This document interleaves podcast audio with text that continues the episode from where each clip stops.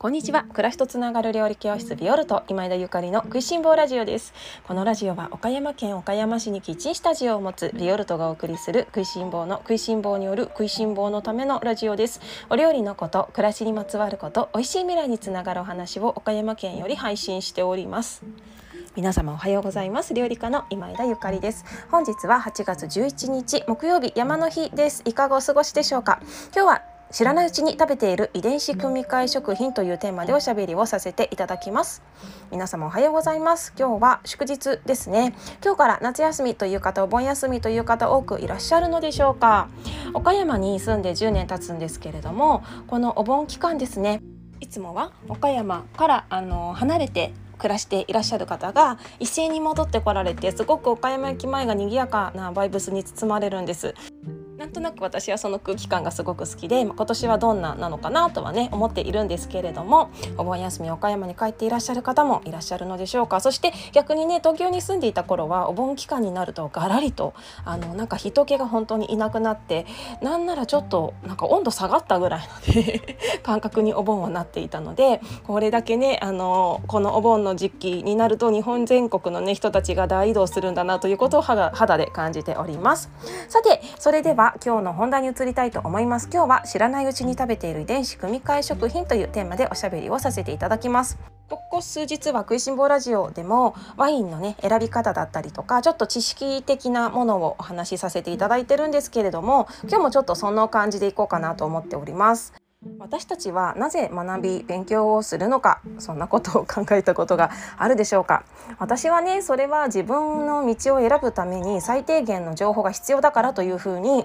考えているんですね。どうですかね自分の人生を自分らしく生きるため自分の道を自分で選択されするためには最低限の情報やし知識っていうのは必要だよなっていうふうに思ってるのでだからこそそんなにも頭でっかちになるような勉強をする必要はないかもしれないんですけど、まあ、のもうね本当世のため人のために何かをもう研究し学問を追求される方はまたねあの別格でもうめちゃめちゃお勉強してくださるんだと思うんですけれどもそうじゃない人。だってねやっぱり勉強したりとか情報を得たりとかしますよね。この食いしん坊ラジオを聞いてくださってる皆様ももしかしたらその一環で聞いてくださってるのかもしれないです。じゃあなんで学ぶのかっていうふうに思った時にやっぱり私自身はね自分の道を選ぶために、うん、最低限の情報で必要だからっていうふうに思ってるんです。例えば昨日のワインの話もそうですね。ワインを選びたいワイン美味しいワイン飲みたいな美味しいワイン選びたいな自分の体が元気になるワインそして未来につながる美味しいものを選びたいって思われてる方いらっしゃるきっといっぱいいらっしゃると思うんだけれどもだったらばねその最低限のワインのその知識みたいなものを知っていないと自分で選ぶことってできないですよね。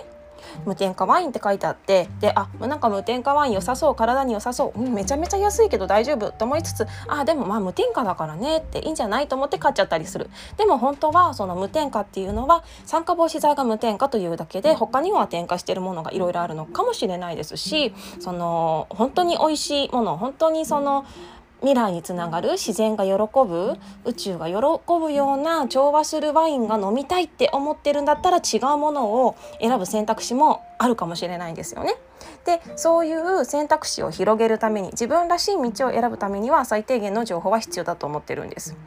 ね、食べ物だけじゃなくてそうですよね。どんな仕事に就きたいのかなってどんな仕事を将来やろうかなって思った時にどんな仕事があるのか分からなかったらば選びようもないしつきようもないわけじゃないですか。だから視野を広げていろんな仕事をされてる人に会ったりとかいろんな仕事があるっていうことを知っていく。その中で自分らしい仕事だったり自分らしい選択肢をあの掴んでいくことができるのでやっぱりね外に出て知識を得ていくっていうことは、うん、最低限必要なことだと私は考えているんですね。ただね、あのこれまでの時代っていうのは、まあ、テレビであったりとかラジオであったりとか、まあ、新聞であったりとかもうメディアが少なかったのでボンボンボンってね大きなメディアがあってでそれをその一般の人たちがもうただ受けるようなね形でずっと時代が来ていたんだけれどもこの時代になってねあのその情報発信するメディアがもうめちゃくちゃ増えて、まあ、そういえばこの「食いしん坊ラジオ」もそうなんですけれどもとにかく個々が発信できるようになったのでもう情報がねたくさんあるでその情報の中で自分の人生にはどの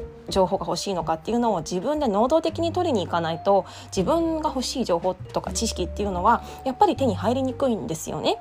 ただただもうずっと座って待ってるだけででもなんか流れてくる情報を得ているだけっていうのは自分で取りに行った情報じゃないのでその世間一般の人のなんか大衆向けの情報それはまああの必要最低限の情報なのかもしれないんですけれども常識を考えるとね。ただ自分に必要な情報かっていうとそこはハテナマークがついてきます。だからこそ今この時代はこの自分で情報自分で知識必要なものを取りに行くっていう 取りに行く狩りみたいですけれどもそういう意識をね少し持っているといいですよね。で今日遺伝子組み換えの話をちょこっとしたいと思うんだけれどもこの遺伝子組み換えですねもうあのずっとねこの問題性については長く叫ばれていますしああの目先のねすぐのすぐな危険というかもうすぐにねこの遺伝子組み換えを食べることによって自分の体がどうこうっていうことはないのかもしれないんだけれどもただ本当に未知のものなのでその自分が食べてもう食べ続けて何十年後にどうなるかわからないしそれこそ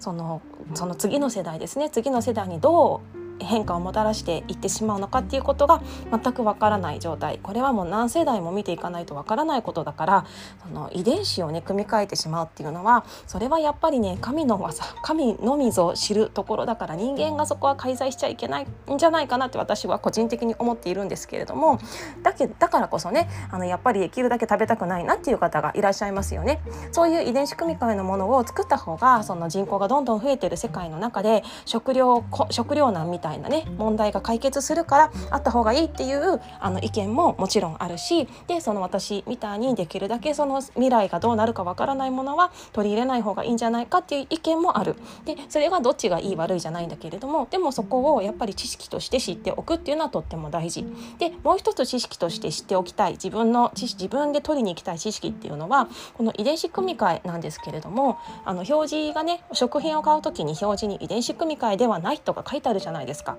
でそこを見てあ遺伝子組み換えじゃないんだなっていうふうにあの選んで買われてる方はあのはい50点 OK100 点満点中50点はゲットですね。であの残り50点がもう欲しい100点満点欲しいという方はじゃあどうしたらいいかっていうとね書いていない遺伝子組み換えっていうものがたくさんあるんですね。それ私たち知らないうちに食べているんです。であの書いていないラベルに書いていない遺伝子組み換え食品っていうのがあのいくつもあるので今日はちょこっとねその一部ご紹介したいと思うんですけれども例えばですねえー、っとまあ本当に見えないもので言いますと動物たちのね家畜の飼料をですね。牛や豚や鳥の飼料っていうのはもうほぼ遺伝子組み換えです。外国から入ってくる。でそういうものを食べたあの動物家畜たちを私たち食べていることになりますので間接的にね体に入っている。しかも遺伝子ですからね。もう本当にもう見えないね世界ですよね。それらを毎日食べている人間がこの先どうなっていくかっていうのはちょっと本当にあのわからないね疑問の残るところですね。でそれからですね他にもリアルに実際口から入れているものもたくさんあります。私がねあの知った時に一番びっくりしたのは、えーと、油ですね。油。食用油にすごくたくさんの遺伝子組み換え作物が使われています。トウモロコシのコーン油であったりとか大豆油であったりとかそれから菜種油ですね。キャノーラ油なんてありますけれどもキャノーラ油っていうのはそもそもその遺伝子組み換えをした品種のあの品種なのでキャノーラ油はもう全部遺伝子組み換えだと思っていただけたらいいです。えでもラベルのところに遺伝子組み換えではないとか書いてないじゃんっていうふうに思うんだけれどもこのねあの油とか醤油とかマヨネーズコーンスターチみたいな加工食品っていうのはたとえその原材料に遺伝子組み換え食品を使っていたとしても加工中にその遺伝子やタンパク質が破壊されて検出されなくなるので表示しなくていいというようなあのルールがあるんですね。だから使っていても表示しなくていいんです。お豆腐とかはあの書いてありますよね。遺伝子組み換えじゃないって。書かなくちゃいけないので書いてあるんですけれども油醤油マヨネーズコーンスターチなどの加工食品は書かなくていいというようなあの形になっているので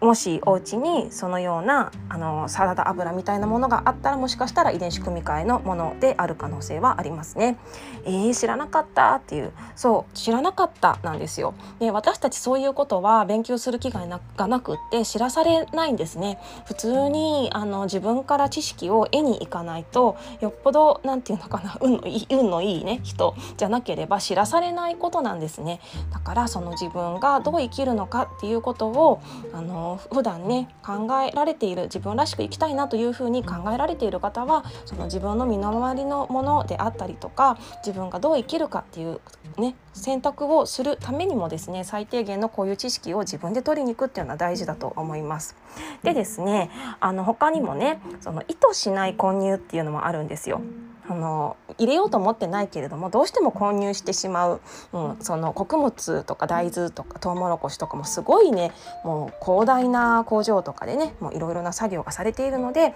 もう意図しない混入っていうのがあってもしょうがないからその許容量みたいのがあるんですね。でこれぐらいはいいよっていうふうにあの決めるルールっていうのはその国によって違うんですけれども例えばですねあの遺伝子組み換えではないと書いていいっていうねそのもしこれぐらい混入していたとしても遺伝子組み換えでないと書いていいっていうのは EU ヨーロッパですね。は0.9%以内ですね。オーストラリアとかニュージーランド中国は1%以内。韓国は3%なんだって。